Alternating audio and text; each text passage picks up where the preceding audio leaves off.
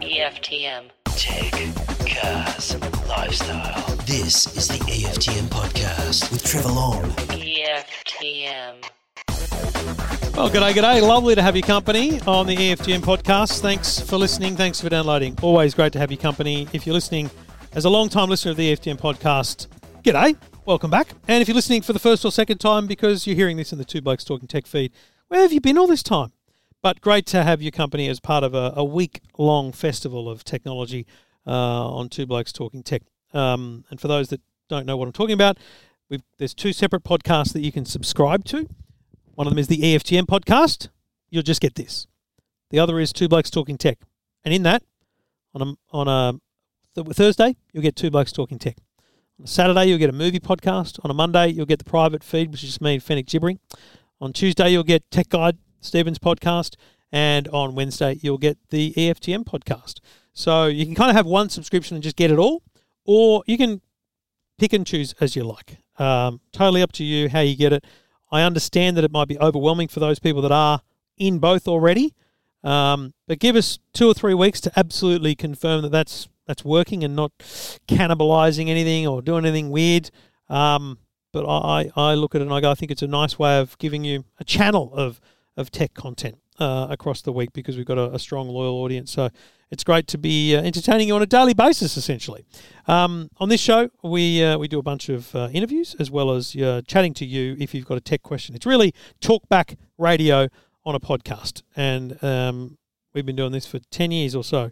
Ain't no many other people doing talkback podcasts, but here we are doing it, churning it out every week. So if you've got a question and you want to be on the show, whether you've got a tech question, or you are debating a purchase in your life, or you've got an opinion on something, technology or cars related, just get in touch, go to the website EFTM.com and just click on Ask Trev. I'll get your email, and on a Tuesday when I record, I will get in touch with you and we'll get you on the show, hopefully, to help you out with your tech questions.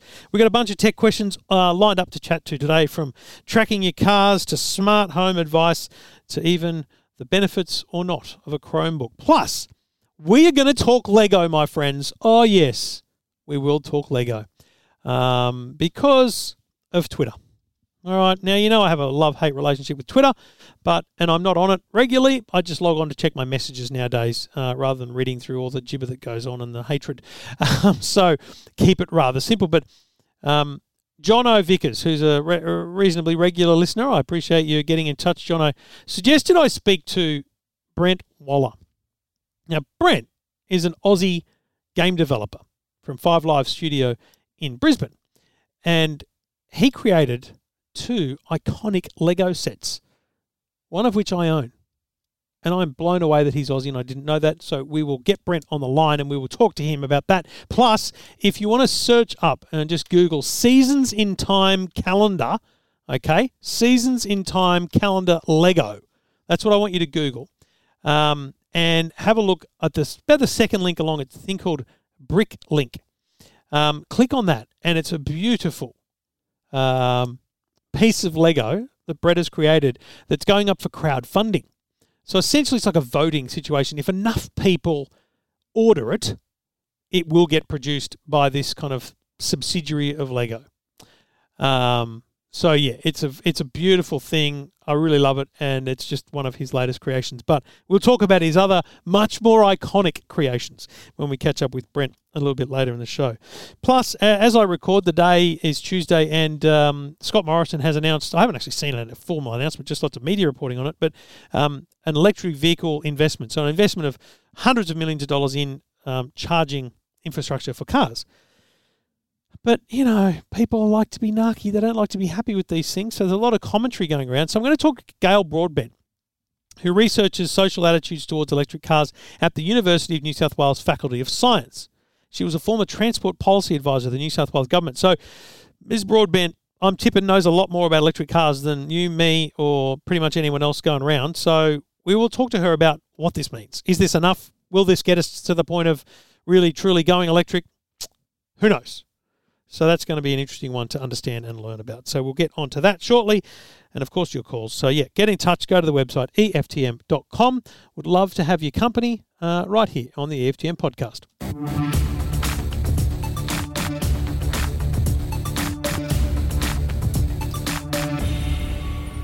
Taking your calls. If you've got a tech question, jump on the line. Wayne's there. G'day, Wayne.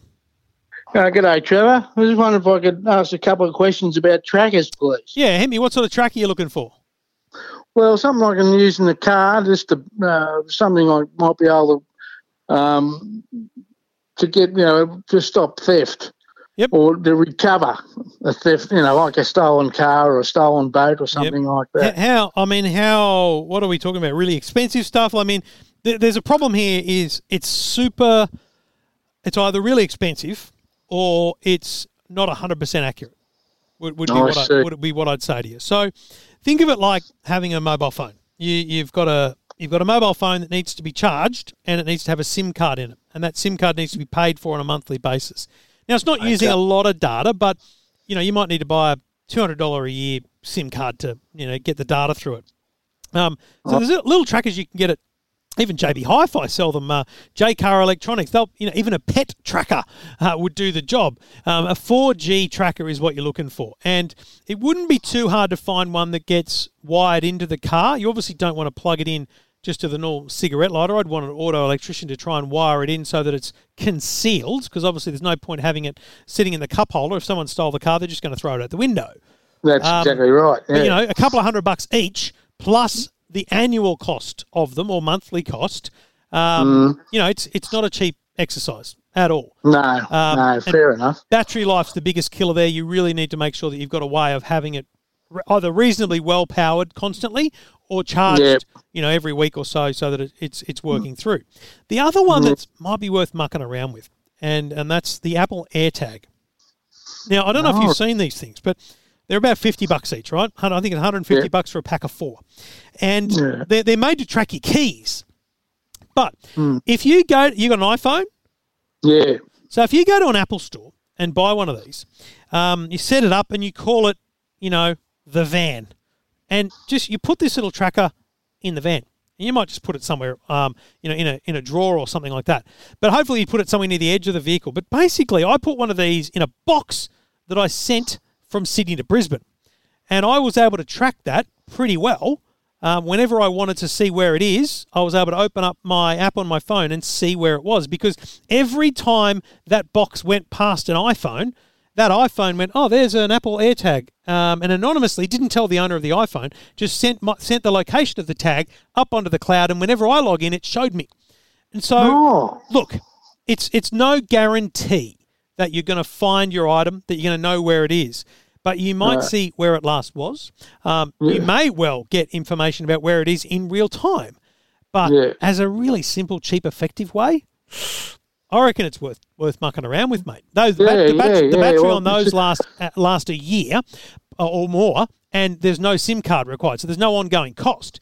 But sounds like that. You are remember this: you're not guaranteed to be able to locate. If someone takes your boat, puts it in the river, and just pushes it out, if no person with a mobile phone comes within cooey of that boat for 6 months, you'll never know where it is. Right? Yeah, someone, but if someone's stolen your car, how long do you reckon before you find out it's stolen?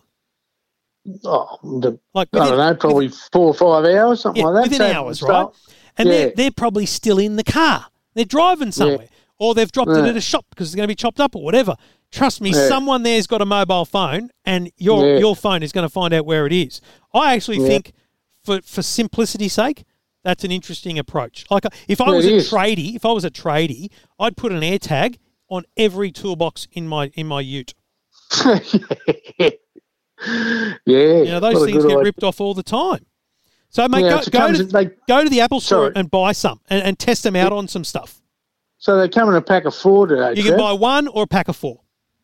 Oh, okay. Buy four. Yeah, that sounds like a better idea. Whack it in the car and track the missus on the way down to the shops. Yeah. Now it's not real time. You don't see it moving on the map. It's like every half an hour you open it up and go, where is it now? And it shows you where it is if it knows where it is. Oh, okay. It's cool. That sounds really, really cool. Thanks for that, Trev. That's a good approach. All right. Good luck with that one, my friend. Good on you. Thanks, Trevor. All right, buddy. Bye. Good on you. And if you've got a question like Wayne, just go to the website, EFTM.com. You know, it's a tough one to recommend because I'd hate for Wayne to ring me in a year, say someone stole my boat and we still haven't found it. Yeah, if I had a boat that was worth a lot of money, and I don't know, like insurance, I don't know. There's a balance between how much you want to spend on knowing where it is versus the convenience of the simplicity of something like an AirTag. I don't know. By the way, if you bought an AirTag and you've used it for any of that kind of thing, bloody hell, let me know, please. I've only done the basics, which is use it for my keys and stuff and those trackings that I've told you about, like the packages. Love to know more. Get in touch anytime. You know how to do it. This is the EFTM podcast. EFTM. Well, when the internet asks, the internet get answers, and that's the way I believe it should be. Long-time listener Jono Vickers tweeted me and Stephen Fennec the other day and said, quite simply, you guys need to chat with Brent on the internet, that being his Twitter handle, about how he created the Seinfeld apartment in Lego. Now, I've got to tell you, that's the first I heard that it was an Aussie that created the Seinfeld apartment. And so I just went, well, hello, that is happening. Now, I don't log on to Twitter enough anymore, so it was only a few days after the tweet before I noticed, and I thought we're going to get him on the show, and Brent is on the line right now. G'day, Brent. How are you, mate? Not too bad, yourself? Mate, really good. Jono's if I recall correctly, he works in the mines in Singleton in New South Wales, and it just struck me that we've got here's a bloke that works in the mines, obviously loves, his gadgets because he's listening to me, podcasts in the truck while he's working, but he must also love his Lego because he's come across your work and knows about you, which is kind of the epitome of the modern Lego man, really, isn't it? You can't pick who loves Lego, can you? No, not really, and it's changed a lot in the probably 15 years since I've been into it as an adult. Back then, it was still a bit of a kid's toy. Yeah.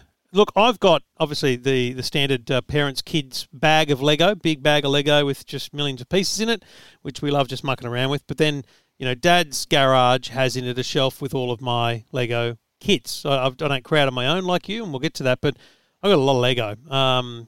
Yeah, well, my wife doesn't need to know how much money was spent there, but let's just say it's an a joyful hobby for me. And here's the thing: that shelf sits in the garage, in barely into the man cave. But there's one piece of Lego which my wife voluntarily took off my shelf, much to my disgust. But then I realised she put it in the lounge room. Brent, do you want to guess which piece of Lego that is? I'd have to say it's either that flowers or the bonsai, maybe. Mate, Seinfeld. Oh, really? Yep. Here, I'm thinking more of a display piece kind of thing. Well, this is exactly why it took me by surprise. My son has the little bonsai tree. He made that. It's on his desk. Yep. But my wife and I, massive Seinfeld fans, we still watch it to this day, just in the background. It's one of those great shows to have on. And I bought that kit the minute it was available as a Lego VIP on the on the website. But, mate, you created it. You have to explain that process to me. Obviously, this is not your first Lego ideas, but just start with me on the Lego, on the Seinfeld. Where did the idea, how did it hit you that we needed this set? It pretty much came like in a pure George Costanza moment. It was like Friends had just released their Lego set. Yep. And I'm like, how the hell does Friends have a set before Seinfeld? So I took it as a bit of a slight and something I needed to rectify because I thought it was a bit of a travesty that Seinfeld was not represented before Friends. Yep. So I thought I'd take this an opportunity to. I'm a video game artist by profession, here in Brisbane, and there's a online sort of Lego building. It's not really a program because it's all web based. Platform called Mechabricks, and in that you can build things within that. But it's got a really good rendering engine, which makes for very realistic, almost lifelike images of Lego. Oh, so you don't need to physically build it with real bricks. You can do this all online. So I've done both before, but in this case, I wanted to really test out this platform and see see if I could fool people into thinking it was real Lego. Yeah. And I thought, well, Seinfeld's a perfect opportunity because when you do things digitally, you can, there's certain parts that are in production by Lego right now or have been in the past. Uh-huh. And if I am limited to only those parts, it kind of restricts what you can make. Whereas if you can use it digitally, you can just click a button and change the color and use any part you like in any color that doesn't exist. As long as it's an existing Lego part, you don't have to worry about it. So I thought, use that as a sort of platform to try out this Mechabricks thing, which I ended up exporting to the 3D program Blender to render it from there. And kind of went from there thinking, I didn't think there was that many people like me who still like Seinfeld around in this day and age. You were wrong, my friend. You were wrong. No, because I did one at the same time for X-Files, thinking that would go gangbusters because I remember that being huge at the time, and I was huge into it. I thought that one would do amazing and go really quick. and Seinfeld would kind of dwindle off to nothing, and it was kind of the opposite. So you designed something. Take me through how Lego Ideas works, because obviously Lego's a huge thing. You know, there's obviously the sets that they build on their own. There's all these different things, but this is Lego Ideas is people like you, everyday people who just have a passion for something. And frankly, you've got to be a good designer, because I've tried building stuff and it doesn't make any sense. You create something and then you submit it. And this your first was the Ghostbusters car, was it? Yeah. So you come up with basically a prototype for an idea for a Lego set. So it can be something like Seinfeld or Ghostbusters, or it can be something completely original of your own design. Obviously, the Seinfeld and Ghostbusters are original designs, but it's based on an existing license. Yep. So you basically put it up on their website. They have a bit of a curation process just to filter out the chaff. Because it's not just Bodie McBodie face kind of voting, is it? It doesn't. You could have a million votes, and it doesn't mean it's going to get made, because Lego need to say yes, this meets with our approval. It has to get to 10,000 votes, and that's just public votes. And then from there, Lego will take it under review, which sometimes it takes like 8 months or something for this review to go through. Mm. They'll see if there's a business case for it. They'll see if they can acquire the license for it, if there is one. See if there's an audience for it. And if they decide to, if it passes all those steps and they think there's a market for it, and they actually have the production capacity for it at this point in time, then they'll put it into production. And a team at Lego will go off using your set as a prototype. Will then build from that and make a final design that's done in-house by their design team. And they do all the instructions and all that kind of jazz. You really just need to create a prototype, and from there your work is done. Yeah, I mean, in the case of Seinfeld, for example, I had several Skype Zoom calls over the course of the 6 to 12-month development period where I could give feedback, and we had some brainstorming sessions where we could try and squeeze in as many Easter eggs and jokes as possible. So there is a collaboration process there, but you know, they do a lot of hard work over there. I guess this is reasonably public information, but what's the benefit for you? Do you get a trailing commission on sales, or is it just, well done, you got it, and here's some sets? So you get what every fan designer is, what they technically call us. So you've got your Lego designers and we're the fan designers. We get 1% of royalties. So for every sale, we get 1%. Still, I'll take that every day of the week. No. We don't want to discuss specifics, but it's just 1%. I think it's great to know that you do get. Look, if it goes crazy gangbusters for them, it's a nice reward for you, rather than just the original piece of work that you did. So has this created? I mean, the Ghostbusters car, is yours the smaller one or the larger one? Because I've got the huge Ghostbusters car, but there's a smaller one. Is that yours? Yeah, the small one's mine. That was back in 2014. Back then, the Lego Ideas was called Lego Kuso, and they were kind of still finding their feet. So like the example I gave there where during Seinfeld we had a very collaborative process during development. Mm-hmm. During Ghostbusters, when they're still finding their feet, I didn't find out till most other people did just because of the time zone difference. And then I had a call with them the next day and I saw the final box art and it was off to the printers and ready to go. So I didn't really have much feedback for input then just because the turnaround was so quick. Yep. And I was on the shelves within, I think, two months, I think. Did you think that you'd obviously been through the process with Ghostbusters, did you think they would get the Seinfeld license? Because it's a big business, you know. Seinfeld was, you know, 20-odd years ago, 30 years ago, but it, you know, it's a machine, isn't it, right? So that would have been not a guarantee, really. Yeah, and I'd heard rumours that, you know, Jerry didn't like his own likeness being used for things. Ah. So they had, I think, Funko, it was one of the Funko pop brands. They didn't have a Jerry at that time, and people were hypothesizing that maybe he wouldn't approve it. So it was all kind of up in the air, and I think one of the big things that helped was the fact that Netflix paid, you know, $500 million for it to be for the worldwide streaming rights. Yeah. So they kind of saw there was going to be a renewed worldwide interest in it. Smart move. So, you know, designing Lego is one thing, but you obviously have design at your heart. You mentioned you work in a game studio. So what's the day job for a man who builds Lego on the side? So I'm one of the co-founders at Five Live Studios up here in Brisbane. We worked on Windbound, which came out last year for PlayStation 4, Xbox One, Switch, PC. And the first game we did back in 2015, I want to say. All five of us, that's where the name comes from, Five Live Studios, and there's five founders. Mm-hmm. We're working at Sega here in Brisbane. Oh, wow. When they announced they were closing the studio. And one of the programmers here was an ex-Bullfrog. I don't know if you know the development team from the UK back in the day. Yep. He was one of their lead programmers, and he was the lead on a game called Syndicate Wars back in the 90s. So we thought, everyone was packing up and leaving the country because Sega was closing, and at that point THQ had left Brisbane and a bunch of other studios were closing down. We could either follow that suit and try and go for greener pastures overseas, or we could try and do a Kickstarter. So we ended up doing a Kickstarter for a spiritual successor to Syndicate from the 90s. So it's like a cyberpunk strategy game. Nice. That we called Satellite Reign. Okay, yep. And as I think still as of today, we're the highest Australian crowdfunded game. Wow. And that basically started a company, and we've launched. We started working on that in 2013, launched in 2015, and did some support for that. If Windbound was last year, talk me through the game building process, because people, I think, lose track of the fact that this is, we talk about the game industry being like the movie industry in terms of the money in it and the scale and all that kind of stuff, but it's also the same in terms of the production. It's not just a 2-hour job to make a 2-hour movie. Building a game is a very long process. You'd obviously be working on stuff now that, will see the light of day in a decent period of time. Are you only working on large scale things, or do you dabble in mobile? Where do you see the games industry? Well, maybe mostly because we're experienced in this genre. We've come from console games and PC games, so that's kind of our niche that we've stuck to. But like Satellite Reign was a fairly small project. Like there's the 5 founders, and I think at our peak we're about 7 people. All right.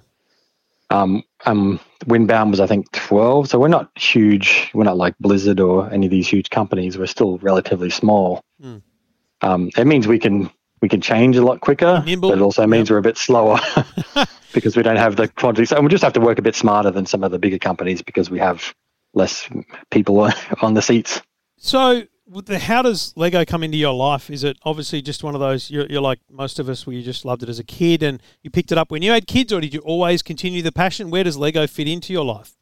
So I was obsessed with it as a kid. I just remember writing on the instruction manuals in the 80s. I wrote Lego Lord was my nickname I gave myself. But I kind of grew out of it in high school as I kind of discovered computers and girls, even though they had no interest in me. I've got you there. And then it wasn't until the Lego Star Wars games in the mid-90s, they kind of re-sparked that imagination and that nostalgia for Lego. And I kind of, at the time, I was looking into the modulars, which is a series of architecturally sort of designed buildings, and that they've just brought out Indiana Jones Lego, and then it's kind of a down a rabbit hole from there. It's crazy though, isn't it? The last 5 years, certainly, but even the last couple of years, it is just utterly booming, is it not, Lego? Do you see that? Do you feel that in everything you're doing online? And you must spend a bit of time on the YouTube and stuff like that. Yeah, and I don't know if that's something they've actually targeted as a business model, but it's something you can see, especially now. They've got these at the adult range of Lego, which is not XXX adult only. It's more like a they're just trying to make it clear that this is there's stuff for your littlest kids, there's stuff for your kids, but then there's stuff. And I think the Friends, the big Ghostbusters car, I've got more cars. I've got a Porsche I still haven't built. There's just so much stuff that as a passionate adult with, I don't know if you're much on what social media you're on, but there's this fun stuff on TikTok where they say something like, no one told me when I had access to adult money I'd do this. And it's like just people showing the stupid things they do. And, it's people with huge man caves full of Lego. It's, that's what happens when you get a job and, a bit of disposable income. You can go, you know what, I'm going to buy those 4 Lego art kits. I'm going to build John, Paul, George and Ringo, and I'm going to put them on the wall because it looks nice, . Yeah, and that's what it was for me. Like, I'm an artist by profession, so I'd sit on a computer. I'd specialize in environment arts. I'd be making the levels for games. Right. And I'd be staring at a computer all day and doing something creative, but I really wanted to get away from a screen when I got home, but still do something creative. So just purely by accident, Lego was a way for me to get that cathartic relationship with something physical and have a result at the end of it that I could be proud of. Mm. And it started just buying kits off the shelf, and then it moved into making my own things and designing my own things. You got kids yourself?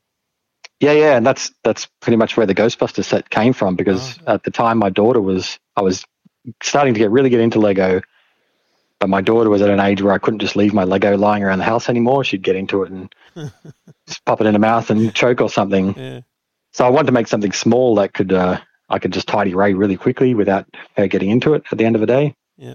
So that's where the design for that original Ghostbusters Ecto-1 car came from, because I could do something small that was quite – I could literally pick it up with one hand and just get it out of the road if I needed to, if she came wandering into the room. Yeah, perfect. And she's obviously older now, so she must love the fact that, you know, it must be an amazingly rewarding feeling for a delivery. I get deliveries every day, but nothing would satisfy me more than opening a box and seeing actual Lego packaging for a set – that I created. I can't even imagine what that's like. That must, don't tell your four co-founders, but that must be better than seeing a computer game appear on the PlayStation.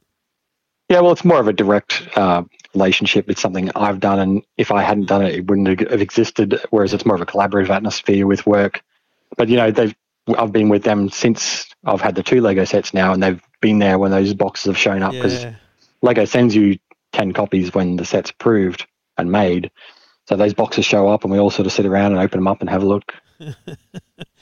So you mentioned the Friends Lego and how outrageous it was that there was a Friends, I think there was the Central Perk existed before the Seinfeld set. The problem is there's also now, and I haven't built it yet, but I do own it, the Friends apartments.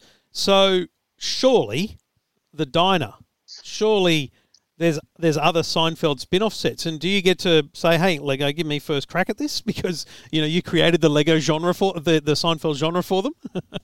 That's something they actually changed the rules for around the time I did Ghostbusters, because I did Ghostbusters that got through, so then I submitted the Stay Puft Marshmallow Man, and someone else submitted the Firehouse, and then they quickly changed the rules not long after that to say if an IP or a license is being introduced through the Lego Ideas platform, it's now off limits for people to submit those things.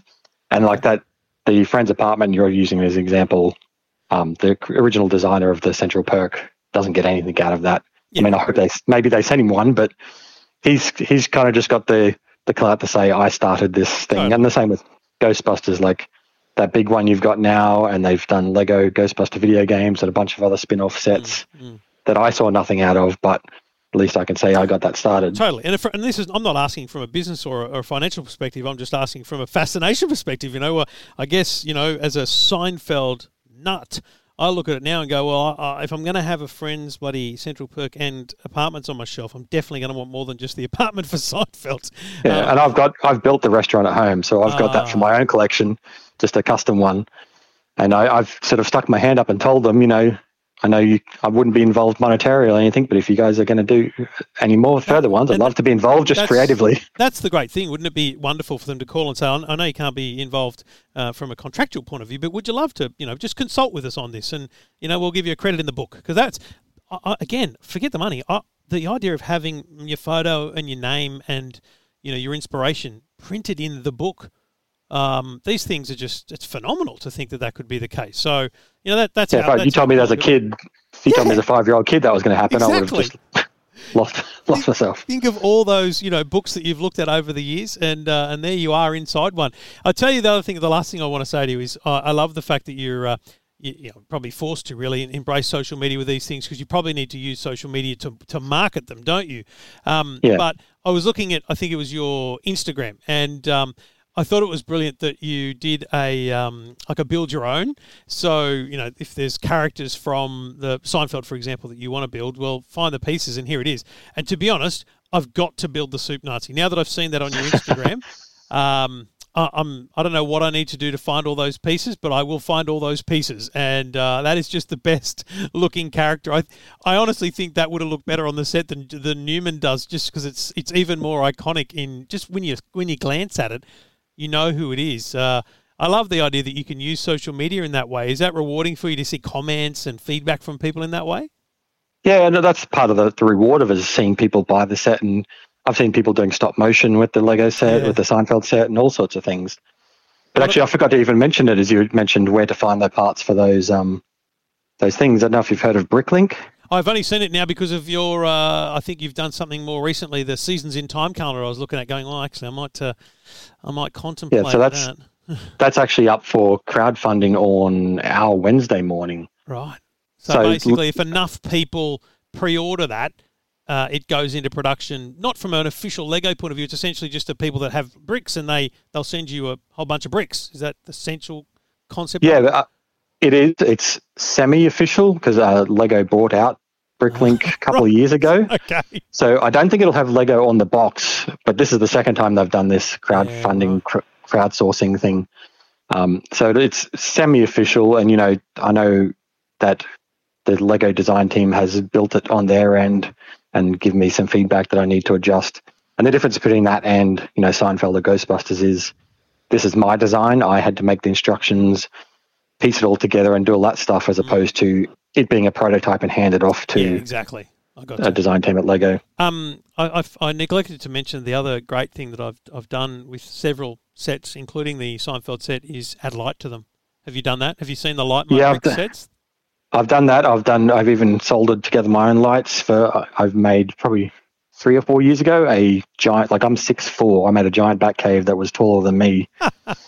And I got LED strips and lit it all up and had motorized stuff and took it to one of our local shows here in Brisbane. You know, there's another great Aussie creation is the Light My Bricks business, you know, just a simple little pack ordered on the internet. And I think I've got 5 still just sitting there ready to be added to my cars and my different sets. But, you know, the Seinfeld set's one, it doesn't really add a whole lot to it, but it's just so smart that you can have a little spotlight on Jerry and just, you know, the TV lights in the apartment all work. It's such a great ecosystem, Lego, and obviously, you know, you're a man that can just grab a bunch of Lego and build something with. But, you know, people like me, and probably plenty of people listening, absolutely love what you did with the creation of the Seinfeld kit, and I hope to goodness you come up with many, many more, because it's just great to see creativity come to light like that, and it's great to know that an Aussie was at the heart of it, mate. So congratulations, well done, and really awesome to chat to you. Thanks for having me.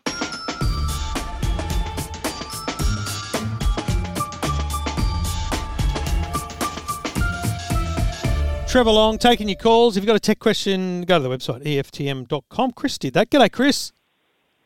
Hello, Trevor. How can I help you? I have got I've got a stroke and my husband is blind, so we want to make our home into a smart home, but our Wi-Fi is 5 gigabytes and the Wi-Fi plugs are only 2.4 gigabytes and they won't connect properly. Yeah. Okay. So the funny thing is, Chris, that most Wi-Fi networks, even though they say they're 5 gigahertz, are actually both. So they're actually dual band. They're 2.4 and 5. But the closer you are to the modem, the more likely you are to connect to the 5 gigahertz. So I could say to you, downgrade your modem, get a different router and use just a 2.4 gigahertz router, but then you're kind of missing out on the future of Wi-Fi. What I would say is what I've tried with device, I had a robot vacuum once that I just couldn't get connected. What I did was take it to the other end of the house, further away, as far away from the modem, but still within Wi-Fi range, and try and set it up there. And you'll find that it will likely connect the 2.4 gigahertz that way. Okay. All right. And then I had to group it to, because what I wanted to be able to do, as I said, John is fine and I've had a stroke.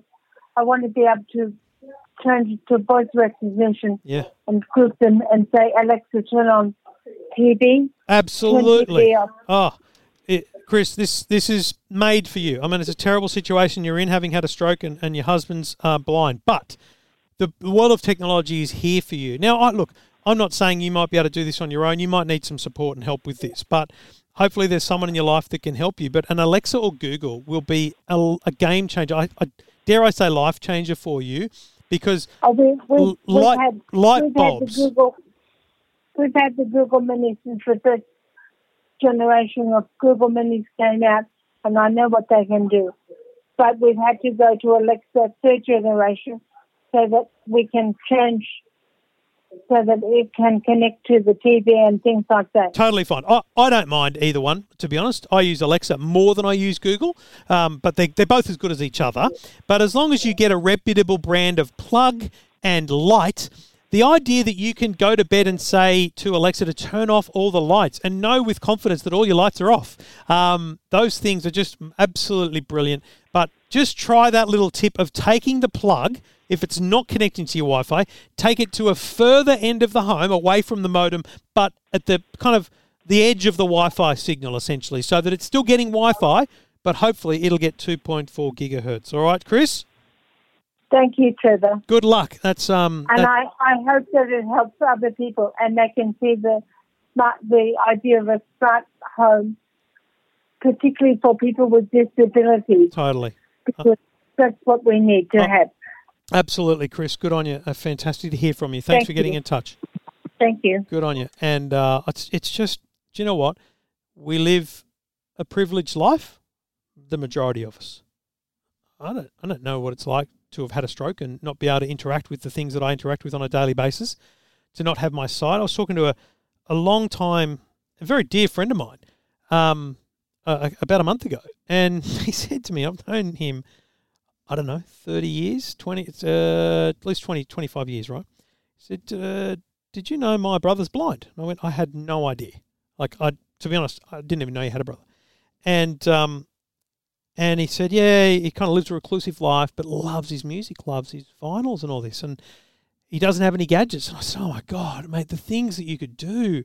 Like, I know you love your vinyls, but imagine setting up a really good quality speaker system and teaching someone who's blind to speak and ask for music and just get anything, not have to, he made the joke that, unfortunately, you go through the vinyl collection and the vinyls are in the wrong covers because, putting them back in the wrong place. But the idea of just saying, play me this or play me that is just, even from the most basic, cheap speaker, just learn what it can do. And once you know what it can do and know what you want it to do, then you grow your ecosystem by better speakers, by more things. I think it's underrated, the impact of smart technology on those who aren't living the advantaged life that many of us are. It's awesome. It really is. So great to hear from you, Chris, and hopefully you get that sorted. EFTM. This is the EFTM Podcast. EFTM Podcast. Well, a lot of headlines around today about electric vehicles. We've had announcements from New South Wales and Victoria over the last year or so. But today the federal government, in what you could best describe as a backflip, have in some way pushed towards an electric vehicle future. And there's a lot to unpack here, but I wanted to look at it more from a general perspective of, are we on the right track? Is this the right way to go? And what is the right approach? Because I have strong opinions on this, you probably know, but one person who probably knows more about this than any of us is Gail Broadbent, who's a postgraduate researcher in the field of electric vehicles in the University of New South Wales, UNSW Faculty of Science, and she joins me on the line. G'day, Gail. Hi there, how are you? Very well. This is fascinating. Now, let's understand where you sit in this place. You've obviously done a lot of work in this space. You've been a transport policy advisor for the New South Wales government. How does your passion or your interest in electric vehicles come about? Look, I was concerned about the future of climate change. So I thought, well, what can I do to help transition us to a better future? And I thought, well, cars contribute about 10% of our annual emissions, and I thought, right, okay, if we can transition to electric cars, that would be 10% of our total emissions that would go away.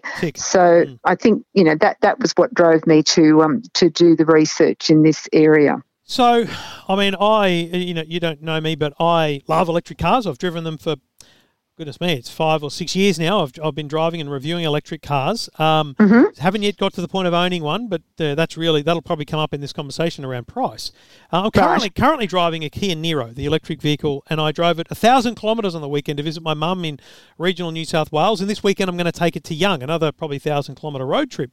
I'm all in, but I'm trying to understand here what is the best approach, because there's so many people I guess with opinions on government announcements like this, but the federal government has announced a huge investment in essentially charging infrastructure, trying to make sure that companies and governments and business are building the infrastructure which is required if we are going to have more cars. Because when I drive to Tamworth, it's all well and good, there's a charger on the way, but if there was double the number of cars, I'd probably have half the chance of getting a spot on the charger. So we've got a lot of work to do on that front. Are we on the right track? Look, I think that what this strategy announcement today does is send a message to the community that it's okay to make the transition, that it's acceptable and that they're going to support it. But I would suggest it's probably not enough support because you know, you have to do a lot of things from a lot of areas to overcome the barriers that people perceive about it. Yeah. And for someone who's not familiar with them, they probably think there is nowhere to recharge them because they don't see them on the roads because, you know, the signage isn't there.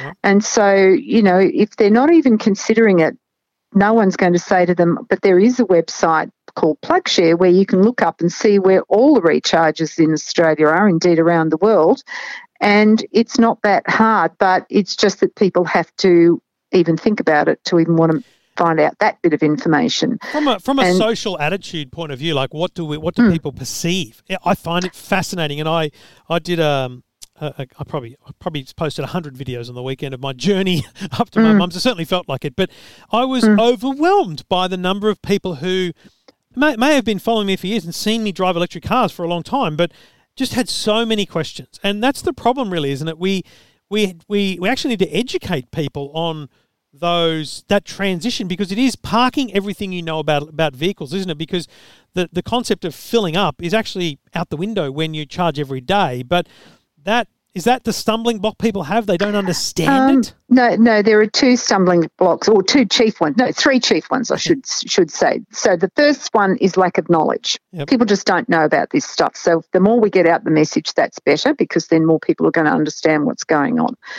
The second one is the perception of lack of infrastructure. So it is there, and I mean, unless you want to drive across the Nullarbor, where it might be difficult. I mean, people have done it, but it might be difficult unless you're going to do that, and I'd suggest not many people actually would do that. Pretty much you're okay unless you're going to a very remote area that you can recharge and you can get to your destination. Mm-hmm. But you know, you were spot on when you said the more cars there are, the more difficult that will become. Now, in Norway, where 75% of new car sales this year have been electric cars, range anxiety is not a thing over there anymore because there's enough recharges around. What is now happening is that there is queue anxiety. People are going, oh, I don't want to have to stop at that place on my way to wherever, because I might have to wait. And so that is now replacing it. So they're going to find, and this has been documented in the literature, they're going to find that last 20% of people are going to be more difficult to convince to make the change, because they, you know, it's not that they can't recharge on their trips, it's just they don't want to wait. So you know, there's an ongoing role for government to support the non-profitable locations. Now, if the location is profitable, private business will make those investments and they'll make the shift. I mean, in Norway, they're ripping out petrol stations and replacing them with recharger stations. They make more money out of the coffee and the sandwiches than they do out of the electricity for the cars. So, you know, that becomes a business model in itself. Yeah. So, you know, we do have to keep investing in as the number of cars goes up. Profitable locations are the problem, right? Because it's like the NBN. The government had to build an NBN because no one was ever going to put fast broadband into my mum's pub in the middle of nowhere in regional New South Wales. Telstra was never going to do that because there's three connections within 50 kilometres.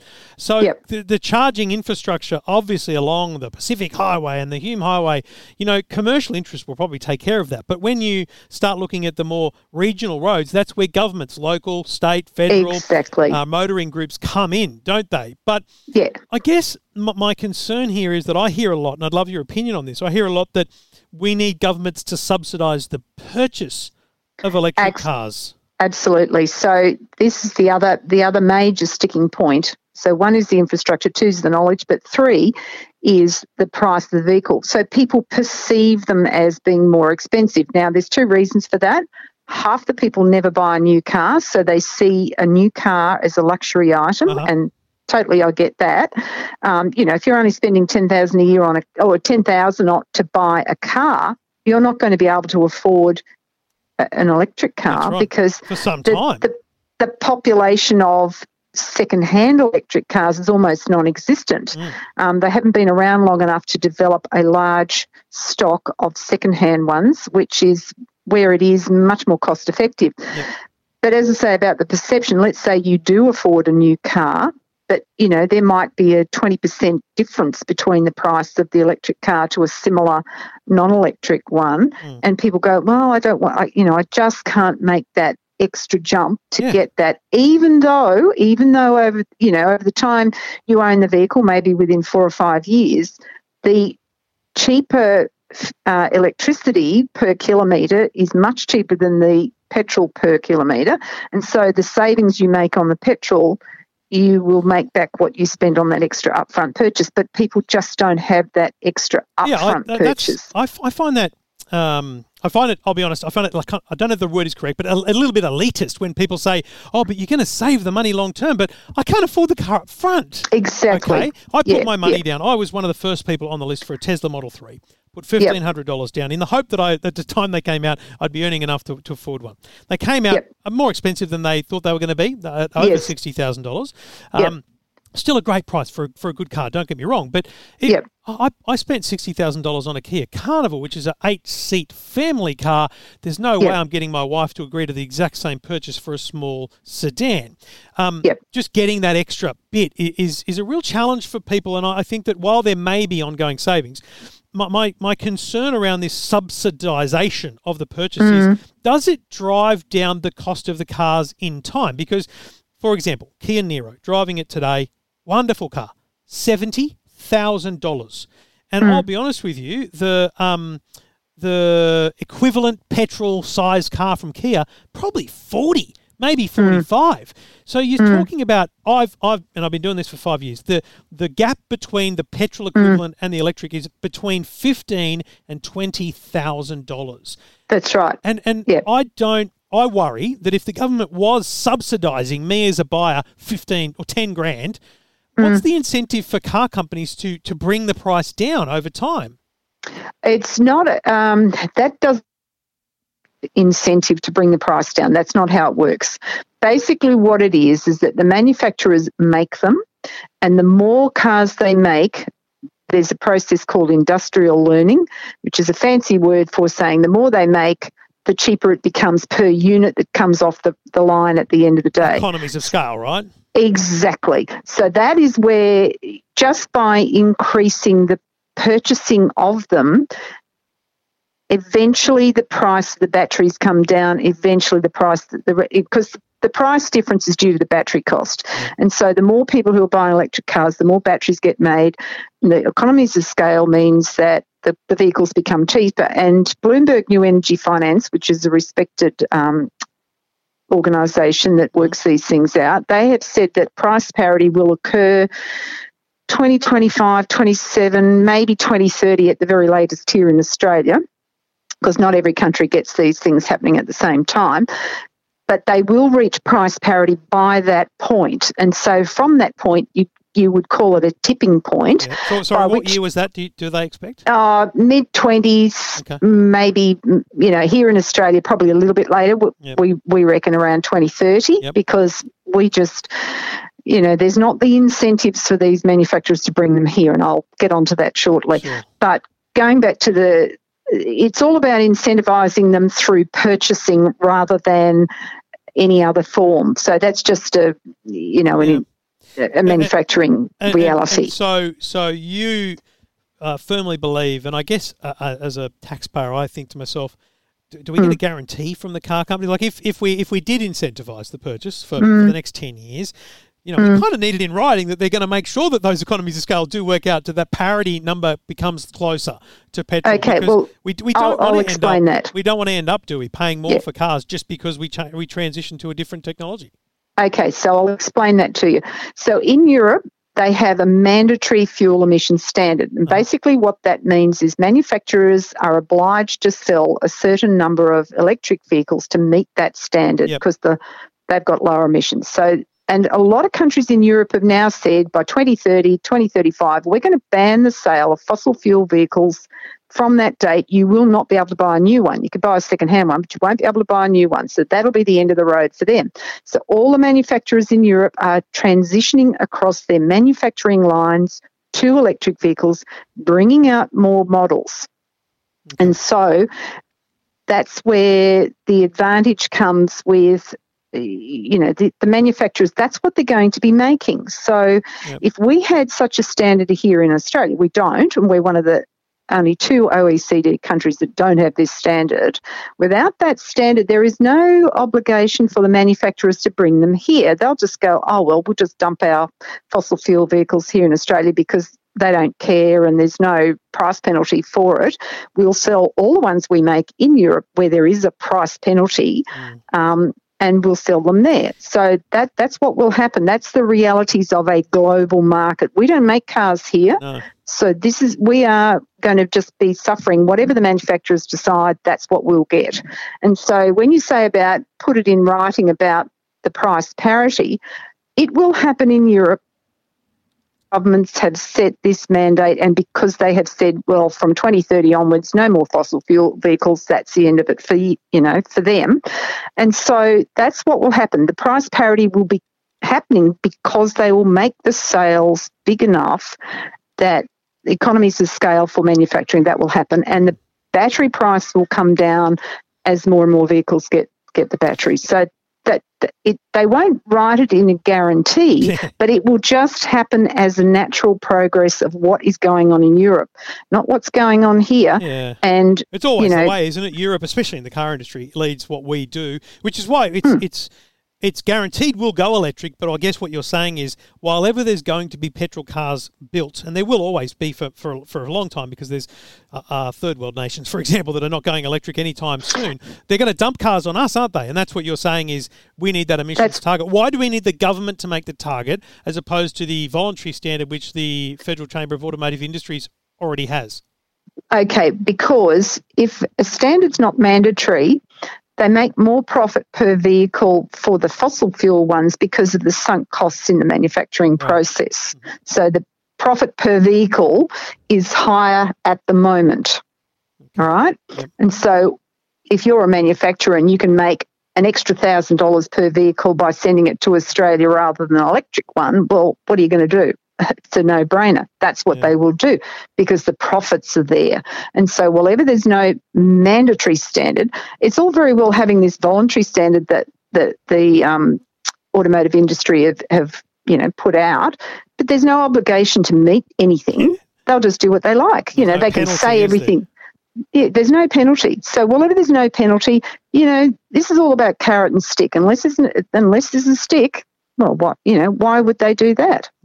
The carrot's not enough, really, is it? No. So with today's announcement from the federal government, and it's frankly a lofty goal. I don't see how they achieve 1.7 million electric vehicles on the road by 2030, given that that would be, on average, 200,000 cars a year between now and then, and we only sell a million. That's a big jump from 1% to 20%, and it's obviously got to ramp up, so that means that by 2030 it's actually going to be more like 40 or 50%. It's not really achievable, is it? Well, it could be, and it is definitely possible if the government makes some regulatory changes, as we've discussed, the idea of the mandatory standard, but they also invested in the infrastructure so that people can go on the long trips without fear of running out of charge or having to queue for the charge, either way, or reach remote locations. But there's also very large parts of the large capital cities that were established a long time ago. There are many suburbs that were built before the advent of motor cars. They don't have off-street parking. Yeah. And so unless you provide them with local charging that they can use day to day, those people are not going to be able to. Regardless of what they want to do, they're not going to be able to do it. So we estimate there's about 30% of the vehicles out there, people could not change over because they can't access conveniently located, and the convenience is the big thing. Daily, basically, it's got convenience isn't just putting one wherever a petrol station is. That's old school thinking. It needs to be street based, essentially, doesn't it? Yes. Yeah. And there's a company that apparently are looking at, the substations we have around. Yes. Well, we certainly got them in Sydney, but those green box things. So apparently there's a company that are, starting to work on providing recharges at where those things are. Right. Now, not every location of one of those things is going to be able to accommodate an electric vehicle nearby to recharge just because of the formatting of the roads. But, you know, even if you start at that point, that is a starting place. In London, there's this fantastic system, and I just love this. The energy companies have worked with the local council, and what they do is the energy company owns the light pole. So they've installed the gizmos inside it so that when you roll up at the end of the day, you just charge into the light pole because they've got the fixture so that you can do it. And the charge, the person who owns the car has this special cord with a box on it, and that box sends the information back to the energy company and they charge you for it. Who pays for it? Yeah, perfect. Yeah, and it works really well. So the council, the local council said, okay, we'll designate charging spaces for electric cars so that when you roll up at the end of the day, you plug yourself in, it locks on so people can't steal it, and it charges back to the energy company that you're with anyway for your household electricity. Yeah. So it's a fantastic system. We need more of that. So we just need people to start having a proper plan as to how we achieve that. We're getting there. We are getting there. It's been a solid 12 months, hasn't it, really? We've had New South Wales.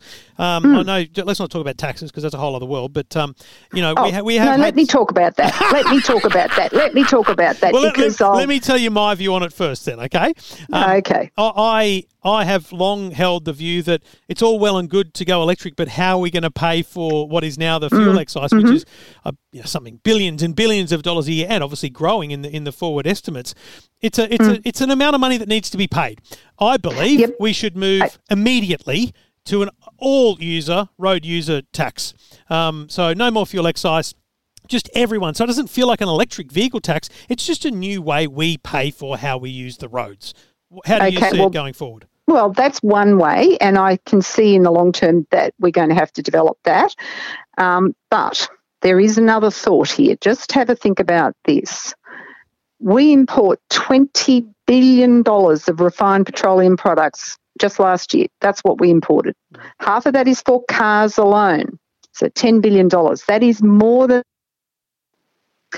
And for every litre of fuel you're not buying from overseas, and the profits go overseas, I might tell you, and those fuel companies do not pay tax, and the ATO says that, that money, that $10 million a year, could be better spent supporting the transition to electric vehicles. Every dollar you're not sending overseas is staying here in Australia supporting Australian jobs. So that's the other side of the ledger. It's all one thing to talk about the fuel excise. I get that. So you're saying don't look at it as one line in the budget. Look at it as an economy overall. Yeah. Absolutely. Yeah, okay. That's it. It's got to be economy-wide. And the other thing that people forget about is the health costs. Billions of dollars, and more people die from air pollution from cars, etc., than they do from road accidents. Now, we all know the road accident bill. It's huge. And how many hundreds of people die every year. The people die from air pollution. Right. Now, people don't talk about it. You don't see it. It's not spoken about, but it's there and it is quantified. So there are billions of dollars every year go on that. So, you know, the ledger has to be looked at as a holistic thing right across the economy, not just this one fuel excise point that people get hung up about. Yep. You have to look at it from an economy-wide position. So people think of that. And let's just think about trucks for a minute. Yep. Drivers of trucks get... the vibrations of the truck are quite severe. And so they get problems, you know, back pain problems, blah, blah, blah, and there's even this thing called white finger you get from vibration of the truck. People who are truck drivers get these things. And if they move to electric vehicles, they're a lot smoother driving. Those things are reduced phenomenally. So just think of that too. Yeah, there's a lot of benefits that are hard to see, harder to quantify, I guess. And it's it's a massive debate that needs to be had on a grander scale. I tell you what, you've enlightened me in more ways than one. You've probably changed my view on a couple of things. I do still struggle with, and will for a long time, probably the idea that the car industry knows what they need to do, but won't do it without being told to. Like, it's a very strange thing to me that they know exactly what they need to do, but they won't do it until someone punishes them. But otherwise, you know, I feel like we're trundling away. We're on our way, and I think that education I'm probably, what I'm realising is I need to stay out of the politics side of it and stick to the education side of it, where, you know, helping people understand that, you know what, it's easy to drive, it's easy to do, you can do it without that headache. Battery anxiety is gone for me. It used to be a problem, and it's just disappeared for me now because we have such a great network and infrastructure, and, you know, it's got to grow, and we've got to focus on those things. You've got, you know, a decade or more's worth of work ahead of you just in this field, so you've picked the perfect place to have your expertise. I genuinely appreciate your insights, and I'm fascinated by what you're working on. Hopefully you can keep us enlightened over the long road ahead, pardon the pun. Terrific. All right. Well, thank you very much for your interest. Thank you, Gail. EFTM. You're listening to the EFTM podcast. EFTM. Thanks for listening. Great to have your company. Action-packed and lots going on the show today. G'day, Con. G'day, Trev. How you going? Good, buddy. What can I do for you? Mate, kids are going into a new school. They're going to need some computers. They used Chromebooks from their old school over the holidays and the homeschool thing. Yep. Do I buy them Chromebooks that are cheap and last them for the next 2 or 3 years until they make high school, or do I buy them a Microsoft-based thing? I'm not sure with the Chromebooks. That's all. What year are they in? 4 and 5 next year. And so they had no problems with the Chromebooks during homeschooling? No, they did well. Mate, here's the thing. You're going to need to buy them new laptops in high school. That's just the way it is. If you're buying them laptops now, they're going to need a new laptop. My daughter's in year 5, and she's got a little laptop. It's a hand-me-down, but I don't expect that to last her through year 7. I expect to buy her a new one at the start of year 7. But a Chromebook, I would normally say, there's so many risks with kids wanting to do this, that, and the other. But if they're familiar with it, then they don't see it as a disadvantage. So, mate, yes, all in. Buy Chromebooks today. And then you've kind of got this buffer zone too. When they say, why can't I play Minecraft Java Edition? You say, the laptop is for doing your schoolwork on. It's not for playing games on. When That's they get it. To year 7 and they want bloody a Windows or a Mac or computer, then you have that conversation about what else you can do with it. But right now, mate, it's for doing their work. It's for getting on the internet, maybe for watching YouTube. You can do heaps with them. So, yeah. They've got every other device as well, so they don't really need a laptop device. Mate, just get some good, affordable Chromebooks, and then save your money and start saving now, because you're going to need to spend some good coin when they get to high school. I see some M1 Max coming our way. Well, exactly. And like me, you've got 2. Did you say you got 1 year 4, 1 year 5? Did you say? Yeah. So, mate, you got back-to-back years. I've had like a 4 or 5 year gap between having to buy laptops, but when one goes to high school in 2 years from now, the next year I'm going to have to buy one. So, yeah I'm thinking, and this is the thing, I'm actually testing some Huawei MateBooks at the moment, Windows computers. Got to tell you, $1,200 up to $2,000. Actually, I think they got a $3,000 one. Great computers at Windows, like up there with the MacBooks. Probably not benchmark against the M1, but I don't know who's actually using the performance of an M1. But yeah, fair enough. You have Macs in your future, my friend. That sounds good. Yeah, I think I do, mate. Thanks a lot for the call. Good on you, Con. Thanks for getting in touch. Enough, yeah. Cheers, mate. And if you've got a question like Con, get in touch. Always just a rubber stamp on that buying advice, if you like. Always happy to help.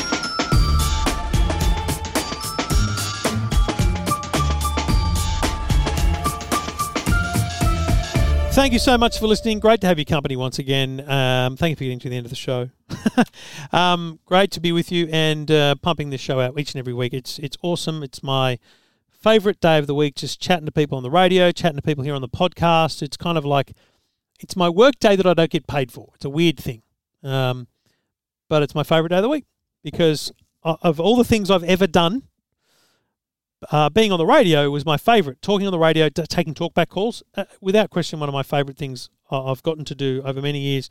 And not just the tech stuff, when I was doing weekends on TUN stuff as well. So this is like my little moment of that. And it's much more intimate, because it's just me and you when I'm on the phone, and there's no producers or... radio transmitters and all that in the way. It's just me and you. So, yes, always fun to do this show, and love pumping out each and every week. Thank you for your company. Please, if you've got an iPhone, download the EFTM app so you can get the notifications and the widgets so you know what's happening at EFTM all the time. But until then, we'll be back again next week. Enjoy your gadgets. Talk to you then.